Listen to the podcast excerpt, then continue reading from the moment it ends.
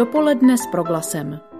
Zajímaví hosté, podnětné rozhovory, duchovní útěcha, ale i čas pro oddechnutí a úsměv.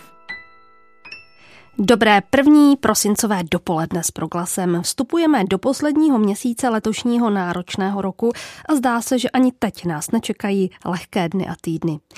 Čekají nás však i nové začátky. Jedním z nich bude i to, že na rektorskou pozici Univerzity Karlovy usedne vůbec poprvé v její historii žena. Bude to lékařka, profesorka histologie a embryologie paní Milena Králíčková. Od roku 2014 působila jako prorektorka pro studijní záležitosti Univerzity Karlovy. V říjnu 2021 pak byla zvolena její rektorkou. Funkce se ujme v únoru příštího roku. Její volební období skončí v roce 2020 26. Volbu akademického senátu ještě musí potvrdit prezident republiky, který rektory vysokých škol jmenuje. Paní profesorka se zabývá studiem časné embryogeneze, diferenciace a regenerace ve vztahu k dalším buněčným dějům. V letech 2010 až 2013 pracovala jako proděkanka pro rozvoj Lékařské fakulty v Plzni a od roku 2012 je čestnou ambasadorkou Fulbrightovy komise. A nyní je hostem našeho vysílání. Paní profesorko, vítejte na Proglasu. Dobré dopoledne a moc děkuji za pozvání. Zdravíme do Plzně a zdravíme všude tam, kde nás právě teď posloucháte. Ať je váš poslech klidný, přeje od mikrofonu Kateřina Rožová.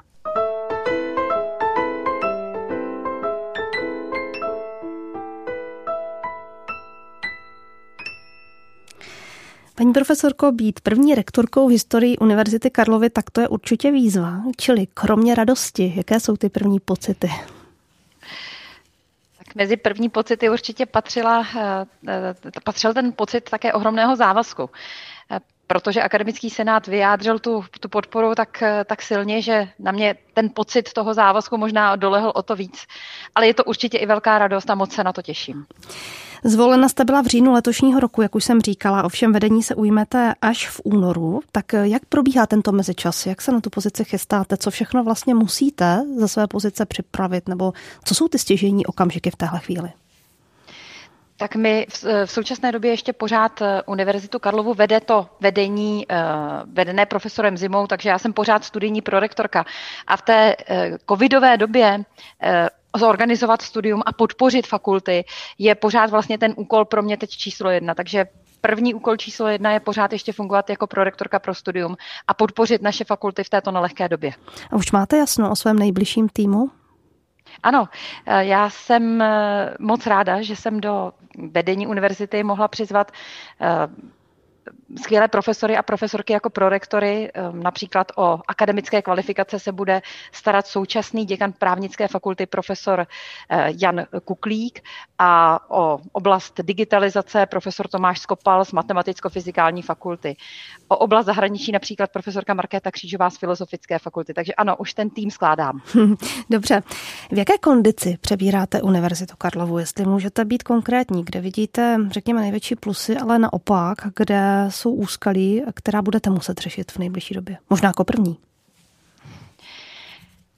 Eh, ta úskalí eh, akutní nám vlastně před nás staví ta současná doba, kdy realizovat výuku, uskutečňovat výuku na, na fakultách eh, není vůbec jednoduché. Takže to jsou ty otázky, které přicházejí každý den a, a my se musíme vlastně vyrovnat na univerzitě s tím, jak tu výuku zabezpečit, jak umožnit studentům, aby měli praktickou výuku prezenčně a aby se mohli i potkávat. Takže ta, ty nejaktuálnější starosti jsou spojené nyní s uskutečňováním té výuky. Ale samozřejmě máme i strategické cíle do budoucna. Eh, chceme rozvinout eh, univerzitu v oblasti digitalizace, elektronizace a vlastně ta covidová doba nám v tom trochu pomohla. Podpořila nás v tom a ukázala některé směry, které se daří dál rozvíjet. Univerzita Karlova má v současné době, pokud se nepletu, 17 fakult, tak mě zajímá, nakolik vlastně zůstávají autonomní a nakolik podléhají řízení v rámci univerzity, protože teď jste třeba mluvila o tom konkrétním příkladu s výukou. Ehm, myslím, že řada z nás by předpokládala, že toto spíš prioritně řeší vedení jednotlivých fakult. Ano, určitě. Eh, je to vždycky o té rovnováze mezi vedením univerzity a eh, eh, vedením fakult. Máte pravdu, že to vlastní uskutečňování a realizace té výuky je v rukou fakult a v rukou garantů jednotlivých studijních programů.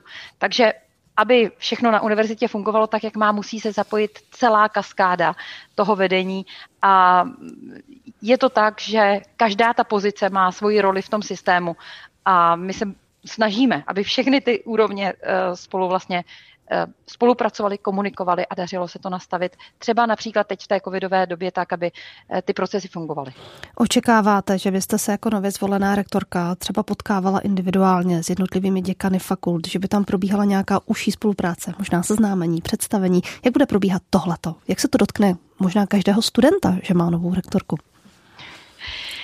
Tak komunikace s eh, děkany a děkankami už vlastně probíhá. My se známe z těch uplynulých let, kdy eh, funguje takzvané eh, kolegium rektora a rozšířené kolegium rektora, kde jsou právě všichni děkani a děkanky a asi my jsme ve spojení a potkáváme se takže tam je komunikace mm, vlastně velmi živá. No a já bych si samozřejmě moc přála, aby mm, ty změny, které přijdou pomohli a nějakým způsobem ovlivnili a zlepšili eh, opravdu nakonec do úrovně každého zaměstnance, každé zaměstnanky nějaká, každého studujícího. Takže o to se budu snažit a doufám, že se to za ty čtyři roky opravdu každého studenta pozitivním způsobem dotkne. Já jsem už v úvodu říkala, že volbu akademického senátu, tedy to, že jste eh, postavena do čela Univerzity Karlovy, musí ještě potvrdit prezident republiky. Kdy se tak stane? Zatím nemáme, nemám konkrétní zprávu, kdy se tak stane. Předpokládám, že někdy v průběhu ledna.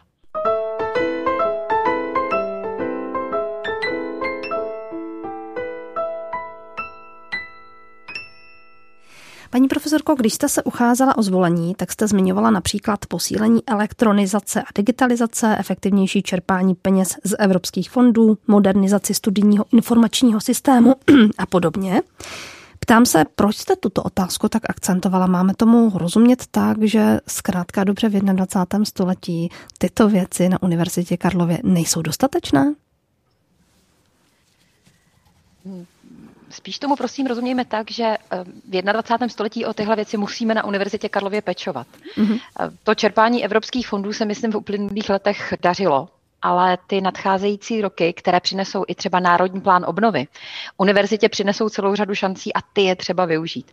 Takže berme to jako oblast, o kterou se prostě musí pečovat. O jakých šancích konkrétně mluvíte? Eh, v nadcházejících letech budou univerzity moci čerpat takzvaný Národní plán obnovy a ten přinese prostředky, které budou moct univerzity využít na podporu vzdělávání, ale i na výzkumnou činnost a také na budování některých infrastruktur, velké investiční akce. Takže to jsou příležitosti, které Univerzita Karlova by měla využít. Když jsme u těch příležitostí, tak do roku 2025 má na Albertově vyrůst vědecký a vzdělávací kampus za zhruba 8 miliard korun. Jak by měl vypadat a v čem je důležitý? Kampus Albertov, který je v přípravě už celou řádku let, by měl mít dvě základní součásti, biocentrum a globcentrum. A to, co je na něm velmi důležité, je spolupráce tří fakult, matematicko-fyzikální fakulty, první lékařské fakulty a přírodovědecké fakulty.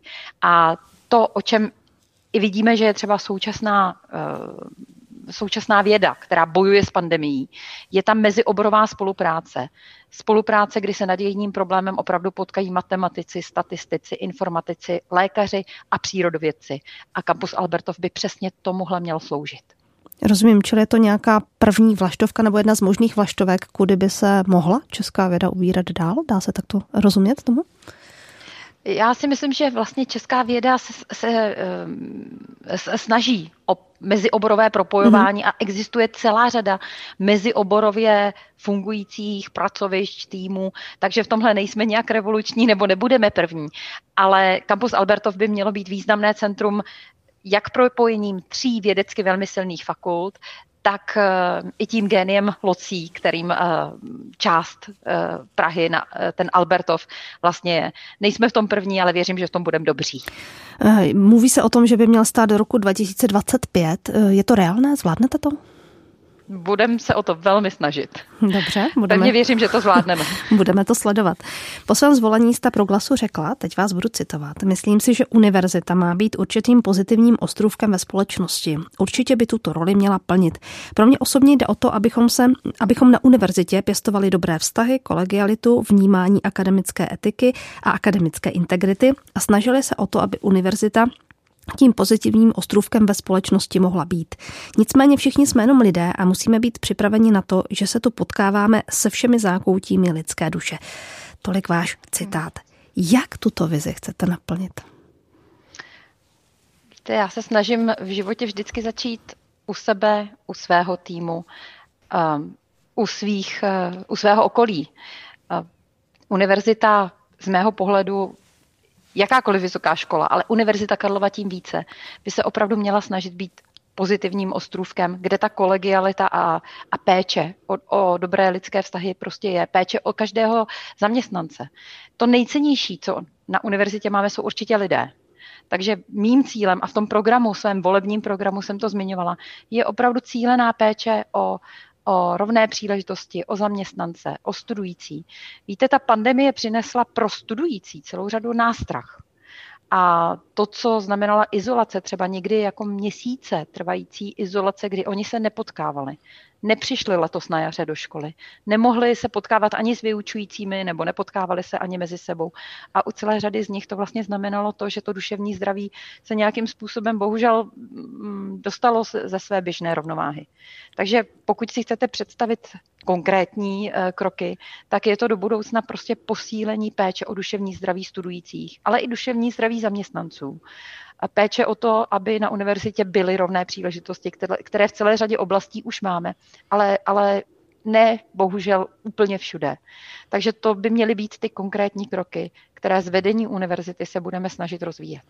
Zmínila jste pandemickou dobu, zmínila jste covid, zmínila jste obtíže pro studenty. Co tohleto období nicméně přineslo pro samotnou výuku a pro vyučující? Jak velké nároky na ně byly a jak to vlastně zvládají? Jaké jsou vaše informace? Ty nároky eh, vlastně se v průběhu té pandemie pořád proměňují. My jsme začali v březnu roku 2020 na jednou kompletní uzávěrou univerzity.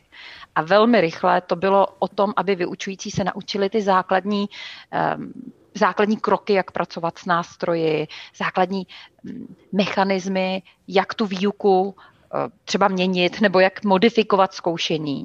A to, byla jed, jed, to byl jeden typ výzvy. Pak na podzim roku 20 už ta výzva byla o něčem jiném.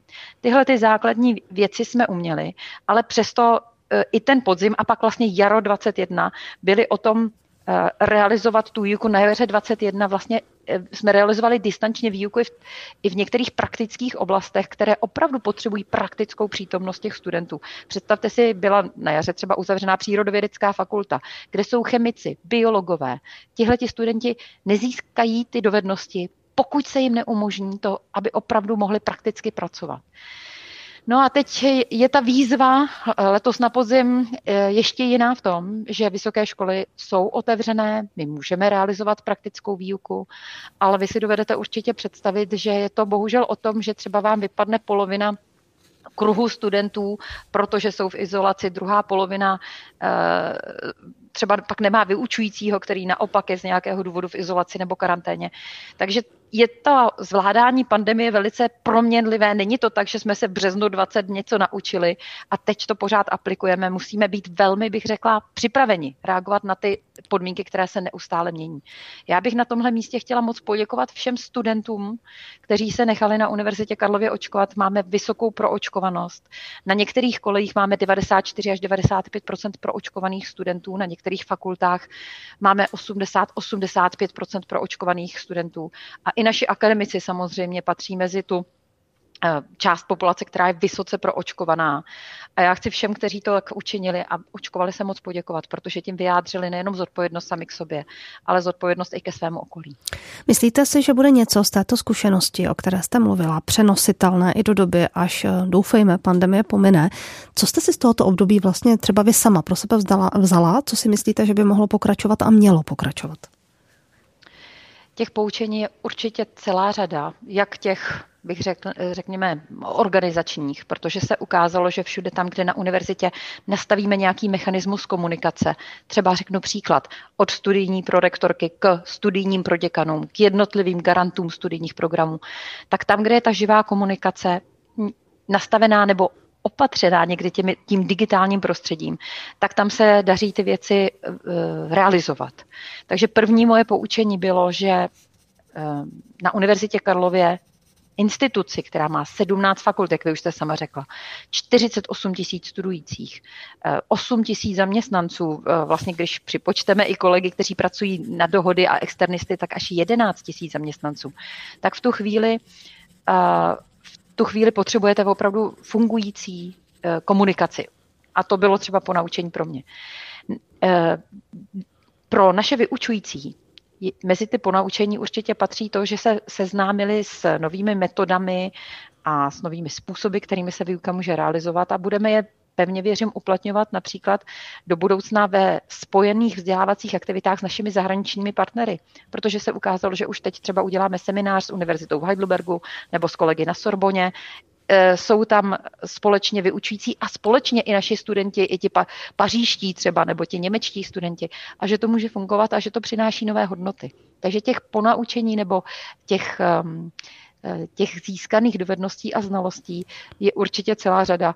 Nicméně už se modlím, abychom se mohli vzdělávat i úplně normálně a potkávat se prezenčně, a aby eh, ta pandemie vlastně už nám dala prostor k normálnímu akademickému životu.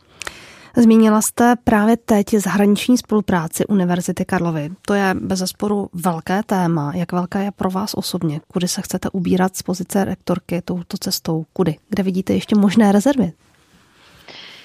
Mezinárodní spolupráce k Univerzitě Karlově patří od jejího počátku. Já bych tu chtěla připomenout, že vlastně už Karel IV., který v roce 1348 naši univerzitu založil, tak ji založil jako mezinárodně otevřenou uh, univerzitu.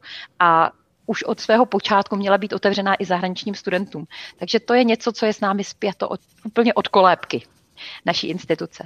Pro mě osobně eh, je velkou radostí, že jsme v tom uplynulém období pod vedením profesora Zimy a pod vedením profesorky Lenky Rovné se stali součástí eh, špičkového evropského uskupení Evropské univerzitní aliance, kde je právě Pařížská Sorbona, německý Heidelberg, Kodaňská univerzita, Milánská univerzita, Varšava a my.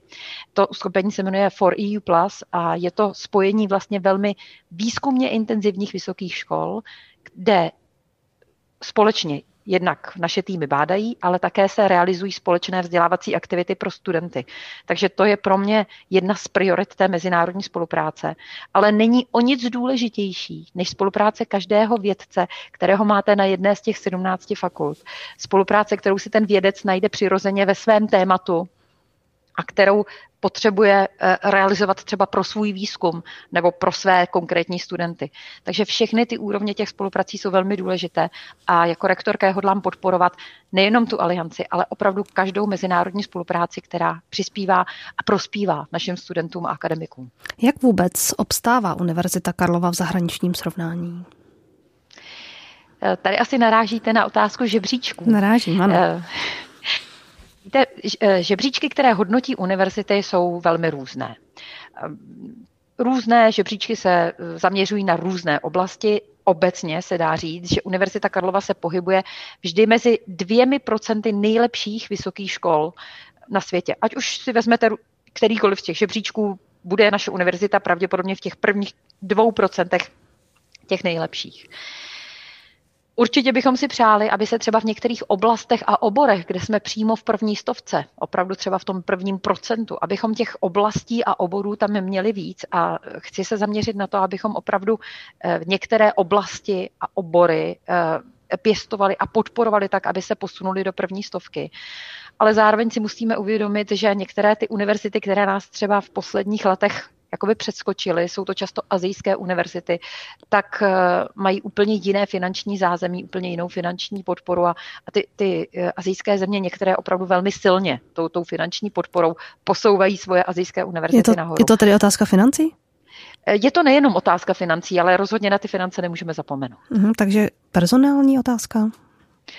Je to, je to velmi komplexní otázka. Je to o těch financích, o tom podpořit, eh, podpořit ty správné mechanismy a určitě se všichni na univerzitě snažíme, abychom tu vědu i vzdělávání pěstovali tak, aby se dostávala eh, mezi ty nejlepší, abychom uskutečňovali tak konkurenceschopně, že jsme opravdu mezi těmi nejlepšími. Třeba pro zahraniční studenty, ale i pro zahraniční akademiky. Vy sama máte za sebou zahraniční zkušenost studijní i pracovní. Tak eh, se ptám, možná vysvětlíme posluchačům, jak cené nebo jak nutné, ať už pro studenta či pro pracovníka univerzity je mít zahraniční zkušenost, zahraniční vhled a konec konců je to zahraniční spolupráce, o které jste dosud mluvila. Hmm. Je to velmi přirozené jak pro vědce, tak já bych řekla v celé řadě profesí je velmi přirozené. Prostě už to je v těch našich českých pohádkách. Honza vezme eh, buchty šátku na rameno a vyrazí do světa, získá tu mezinárodní zkušenost. V té vědě je to opravdu o tom potkat se s různými mezinárodními týmy, čerpat zkušenosti uh, od, uh, z různých prostředí a jak jste správně uvedla, pro uh, naše studenty, pro celou řadu studentů Univerzity Karlovy je důležité už to, ta zahraniční zkušenost i už při tom studiu. I když se třeba nechtějí stát věci když chtějí být mm, učiteli, lékaři, informatiky, právníky, tak ta zahraniční zkušenost, kterou získají v průběhu studia na Univerzitě Karlově, je podstatná a my si ji snažíme podporovat. Eh, v Evropě existuje program, který se jmenuje Erasmus a který podporuje právě to, aby student třeba na jeden ten semestr, na tři, čtyři měsíce nebo půl roku, nebo klidně i celý akademický rok na nějaké zahraniční, nejčastěji tedy Evropské univerzitě, tu zkušenost načerpal. A my jsme jako Univerzita Karlova v tom Erasmu jedni z nejúspěšnějších v Evropě. Vlastně v první desíce, jak v těch přijíždějících studentech, tak těch, které vysíláme. No a pak i pro ty akademiky, jak jste zmínila, ta pracovní zkušenost, pokud člověk pracuje ve vědě, eh, pokud opravdu chce eh, být výzkumně aktivní, tak zahraniční zkušenost je úplně nezbytná eh, součást té jeho cesty. Předpokládám, že jsou obory, které mezinárodní spolupráci uskutečňují snadněji, pak jsou obory, kde to vázne. Tak buďte prosím konkrétní, kde, kde se daří a kde vidíte limity? Těch, kde se daří, těch by byla celá řada tam eh, já můžu začít u eh, oboru, z kterého jsem prostě v, v lékařských vědách, v medicínském výzkumu. Eh, je ten výzkum z podstaty věci prostě mezinárodní. A každý vědec, který bádá v lékařství, primárně čerpá ze zahraniční literatury a jeho spolupráce jsou primárně určitě mezinárodní. Nedovedu si představit v současné době lékařský výzkum bez mezinárodní spolupráce. Eh, pak naopak jsou ale oblasti, máte pravdu, kde ta, ta, ta, ta možnost mezinárodní spolupráce je omezena. Asi pokud někdo bádá nad eh, českou historií eh, ve 20. století, tak jeho možnost mezinárodní spolupráce bude určitě menší.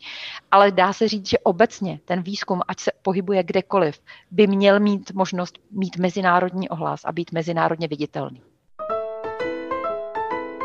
Dopoledne s proglasem. Tak, sama jste absolventkou lékařské fakulty, věnujete se vědě, konkrétně histologii a embryologii. To zní hrozně komplikovaně. Takže, paní profesorko, čemu se věnujete? Eh, na Ústavu histologie se věnujeme vlastně mikroskopické struktuře tkání.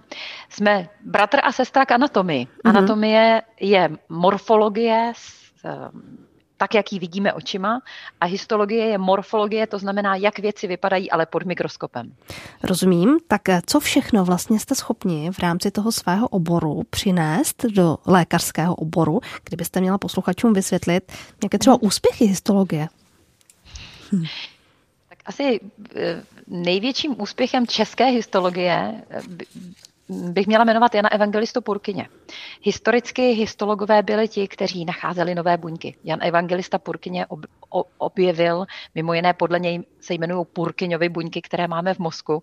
Takže historicky histologové objevovali nové buňky, které máme v srdci nebo v mozku a popisovali jej, jejich fungování.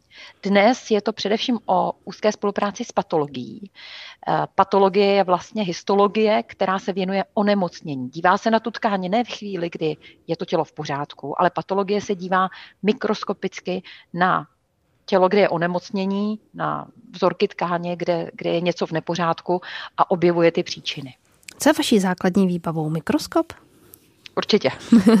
Rozumím.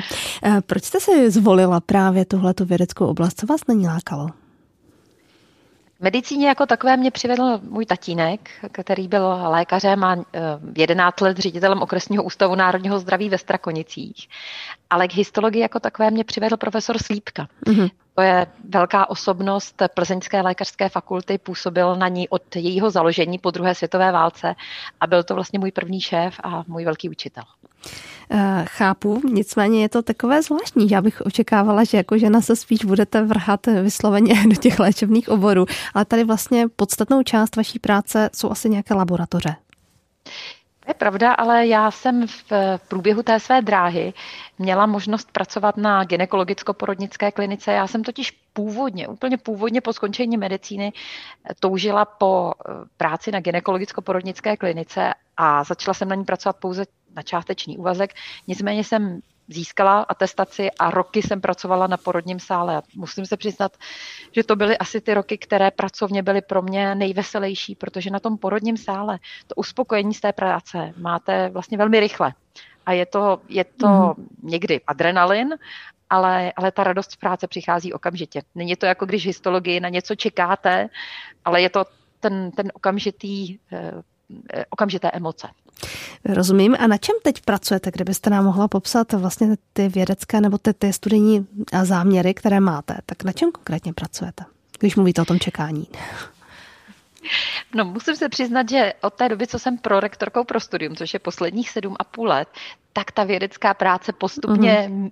snižuje eh, ten prostor, který já jí dávám ve svém eh, denním rozvrhu. Takže to je pro mě trošku eh, smutnější, že se vědě pomalu, ale jistě bohužel vzdaluji. Nicméně ještě pořád s panem docentem Janem Nevoralem se účastním výzkumu příčin neplodnosti a konkrétně se věnujeme některým škodlivinám, které bohužel jsou kolem nás a které způsobují eh, snižující plodnost, zhoršují kvalitu vajíček a spermí. A bohužel, jak naše společnost vlastně odsouvá to rodičovství mm-hmm. k vyššímu a k vyššímu věku, tak ten fakt, že naše životní prostředí bohužel obsahuje škodliviny, které nám kazí vajíčka a spermie, přispívá k tomu, že té neplodnosti je bohužel v populaci uh, hodně. 15% párů v současné době uh, v reprodukčním věku trpí neplodností. Velké téma, bez zesporu, na jiný typ pořadu nebo na další typ pořadu. Eh, vrátím se k tomu oboru jako takovému. Jaký je zájem mezi studenty právě o histologii? Jak se vám daří získávat vaše nástupce ve vědě?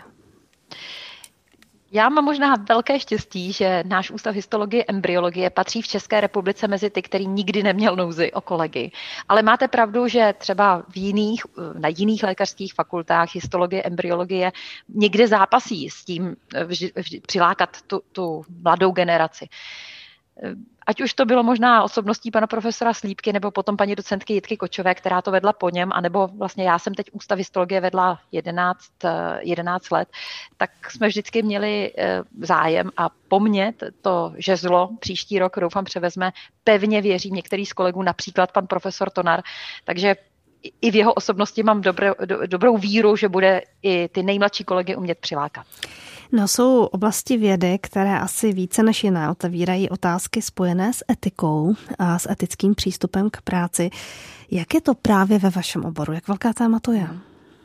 u nás je to určitě velmi zásadní téma, ovlivňující každodenní práci, ať už je to v histologii, embryologii nebo konkrétně v tom výzkumu neplodnosti.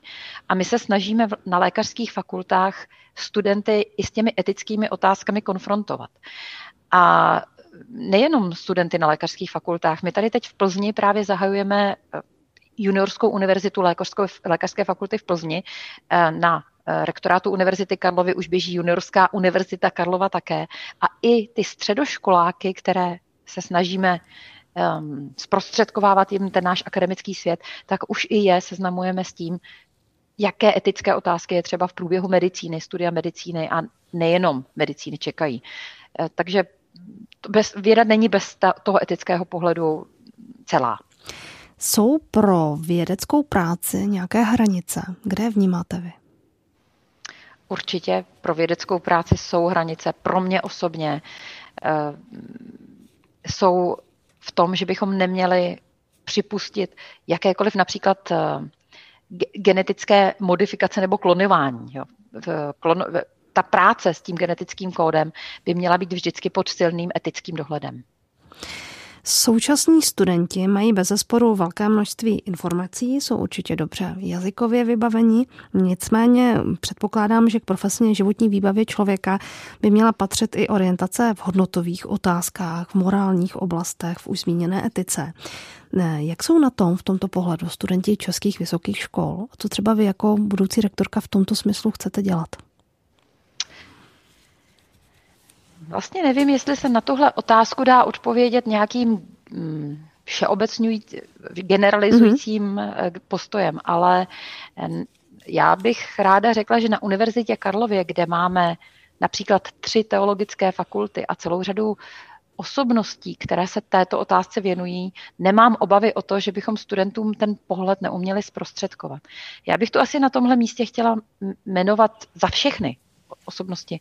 Například paní profesorku Ivanku Noble z Evangelické teologické fakulty, která je eh, jednou z osobností, která mi hned vytane na mysl a věřím, že eh, ty aktivity, které se okolo těchto osobností pro naše studenty realizují, je celá řada. Eh, žijeme v době, která je nelehká a i právě proto jsme si tohle věnomi a naše eh, fakulty, například ty tři teologické, se těmto otázkám a problémům věnují. Během pandemie se také ukázalo, jak důležité je umět pracovat s informacemi, vyhodnocovat je. Ukázalo se, že ne vždycky panuje jednota také mezi odborníky. Víme, jak to vypadalo třeba právě v otázce očkování či dalších problémů kolem pandemie. Vzala jste si z toho vy osobně pro sebe nějakou zkušenost, nebo je to třeba téma, které promýšlíte, jak dál?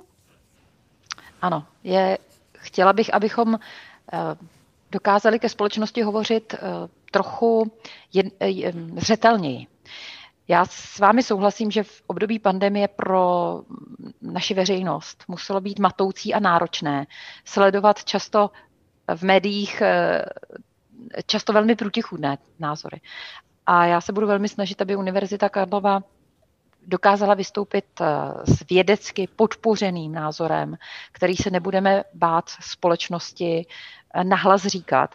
Těch osobností, které z Univerzity Karlovy takto promlouvají, eh, je již není celá řada, ale moc bych si přála, abychom byli univerzitou slyšeni. Zase pokud můžu vzpomenout na jedno jméno, tak by to bylo jméno profesora Jana Konvalinky, který v průběhu pandemie dokázal velmi trpělivě a já bych řekla i srozumitelně seznamovat eh, veřejnost s tím, co eh, z pohledu biochemika, který se věnuje právě virům, bylo eh, aktuální a důležité. Vás jako akademičku mrzeli, tak, mrzeli vás, řekněme, takové ty nesouladné informace nebo často protichůdné právě ve vědecké oblasti, které putovaly směrem ven a možná do značné míry také přispěly k tomu současnému naladění společnosti. Jak jste se na to dívala? Eh, určitě mě to mrzelo a mrzí mě to v současné době o to víc, že ta proočkovanost naší společnosti rozhodně není taková, jaká by mohla být. Pokud eh, jenom trochu mohu a poslouchá nás někdo, kdo zvažuje, zda by se měl či neměl ještě nyní očkovat, tak bych strašně ráda velmi nahlas vystoupila pro uh, očkování. Byť jsem zastánce svobody, aby Eh, každý z nás mohl o tom rozhodnout, tak ty vědecké důkazy toho, že očkování pomáhá, zabraňuje těžkým průběhům a také chrání i naše okolí. Eh, očkování je i, bych řekla, znakem ohleduplnosti, protože zabrání nejenom těžkému průběhu té mé vlastní osoby, ale zabraňuje i tomu, abych sám jako neočkovan nesl velkou virovou nálož. Takže očkování je i znakem ohleduplnosti. A konec konců, vy když jste dneska zahajovala, jste říkala, že spolu teď mluvíme v čase adventu, je 1. prosince. Advent by měl být o tom, že chceme být spolu, že umíme být spolu, že jsme k sobě ohleduplní, že umíme myslet na druhé. A já bych si moc přála, aby i ten čas přispěl k tomu, že ti, kteří třeba se ještě nerozhodli nebo se rozhodují, se opravdu půjdou nechat naočkovat, budou chránit sebe, ale zároveň i ty okolo sebe. Kromě očkování zbuzují velké emoce i řady dalších otázek, ať už je to o průběhu tedy toho onemocnění, za to je nebo není chřipečka, což jsme slyšeli často v úvodu pandemie a tak dále, o původu různých eh, těch virů a, a, a tak dále a tak dále. Čili já se ptám i na to, jak se díváte na to, že některé informace už byly třeba vyvráceny a přesto nemám pocit, že by ti lidé, kteří je do éteru pouštěli, z toho vyvodili nějakou osobní odpovědnost nebo že by se k tomu nějak postavili. Tak i z této pozice se vás ptám jako akademika, eh, co si o to myslíte, jak to na vás působí? Tohle je otázka, která se týká každého toho, kdo. Mm, každý z nás musí vědět, jestli dokáže třeba přiznat si, že některý názor nebyl, eh, nebyl pravdivý nebo nebyl nebyl rozumný. To je otázka asi na každého člověka. Já se osobně vždycky snažím a věřím tomu, že to tak je, mít v sobě dostatek pokory, abych se dokázala eh, vypořádat i s tím, pokud se někdy spletu. Já myslím, že jsme všichni lidé a nikdo z nás nemůže říct, že se nikdy v životě nespletl. Takže věřím tomu, že já tu schopnost sebereflexe mám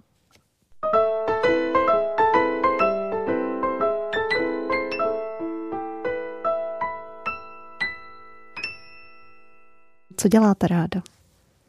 Největší relax je ten čas, který mám možnost trávit s rodinou. Mám manžela a dvě dcery, kterým je 17 a 14 let. A to je ta největší radost a největší relax. A ještě krásnější to je, když spolu právě třeba se věnujeme hudbě, poslechu a, a a nebo sportu. To máme taky rádi. A vidíte už u dcer nějaké nástupnické kroky, že by také měli zájem o vědu, třeba právě o medicínu?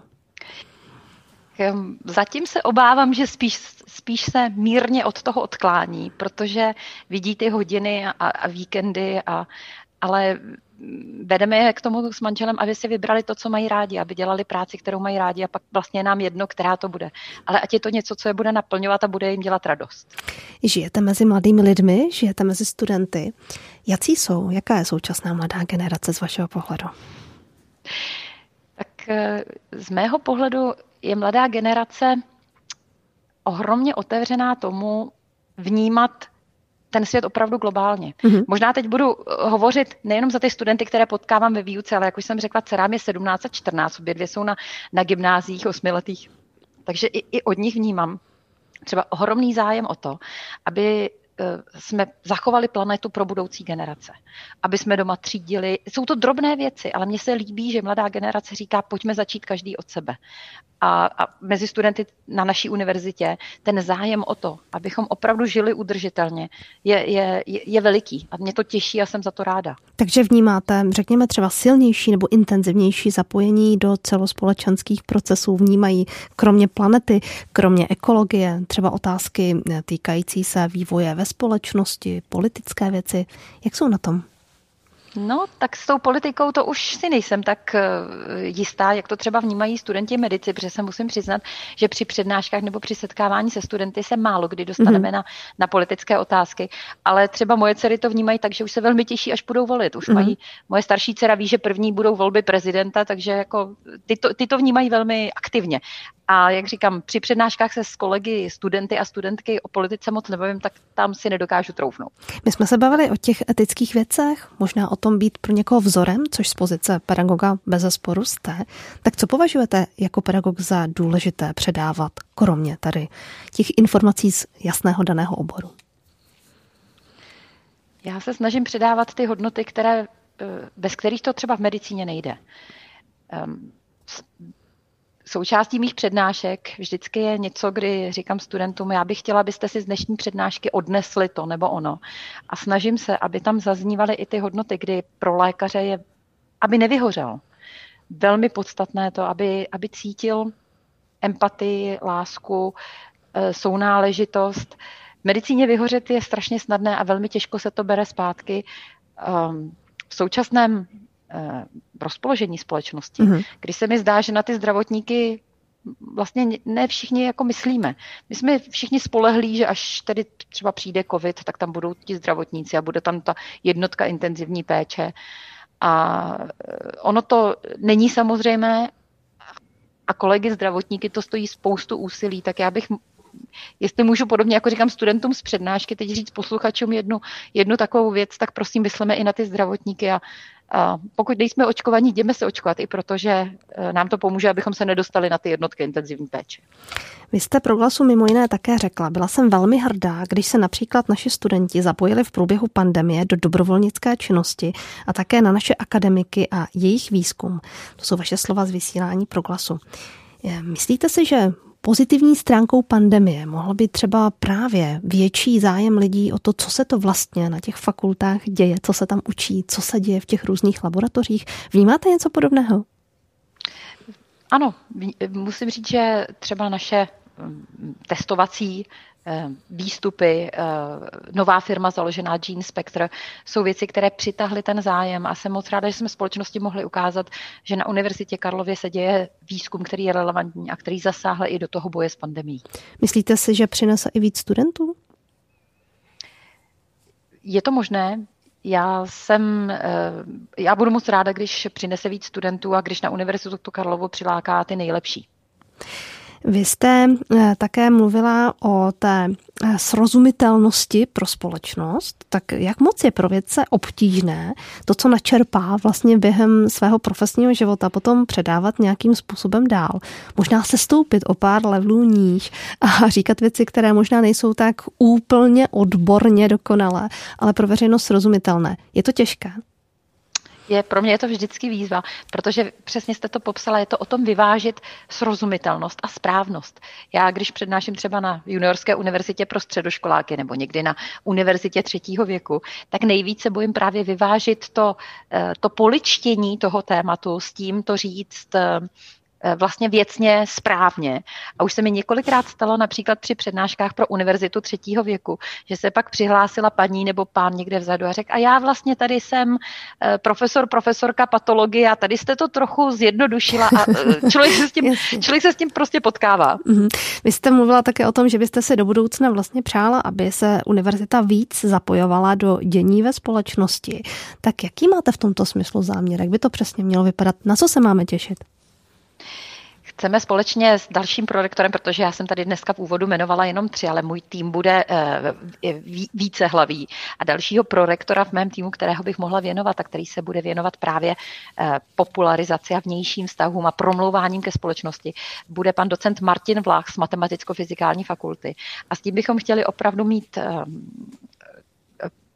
připraveny sady akcí, které budou promlouvat od těch menších eh, studi- eh, zá, základ, eh, žáků základní školy, středních škol, až po tu univerzitu třetího věku. A chtěli bychom, aby jsme proto využívali nejenom on, online prostředí, ale abychom kromě třeba podcastů, které bychom rádi připravovali, našeho univerzitního časopisu, který moc hezký máme a který bychom rádi, aby se rozšířil, tak abychom třeba přilákali veřejnost i k nám do kampusu Hybernská, což je kampus univerzity sdílený s městem Prahou, kde celou řadu akcí na eh, téma popularizace vědy pořádáme. Kde jsou podle vás akademici už dnes dostatečně slyšet a jestli naopak existují obory, kde jejich hlas, který by směřoval směrem do společnosti, postrádáte a třeba byste ráda povzbudila? Tak to je zajímavá otázka, protože eh, kde postrádám hlas akademiků, Um, to je pro mě možná eh, teď těžké posoudit. Pro mě eh, bude potěšením, pokud častěji uslyšíme společnosti hlasy právě z našich teologických fakult. My už jsme je tady dneska v tom rozhovoru ano. spolu zmínili.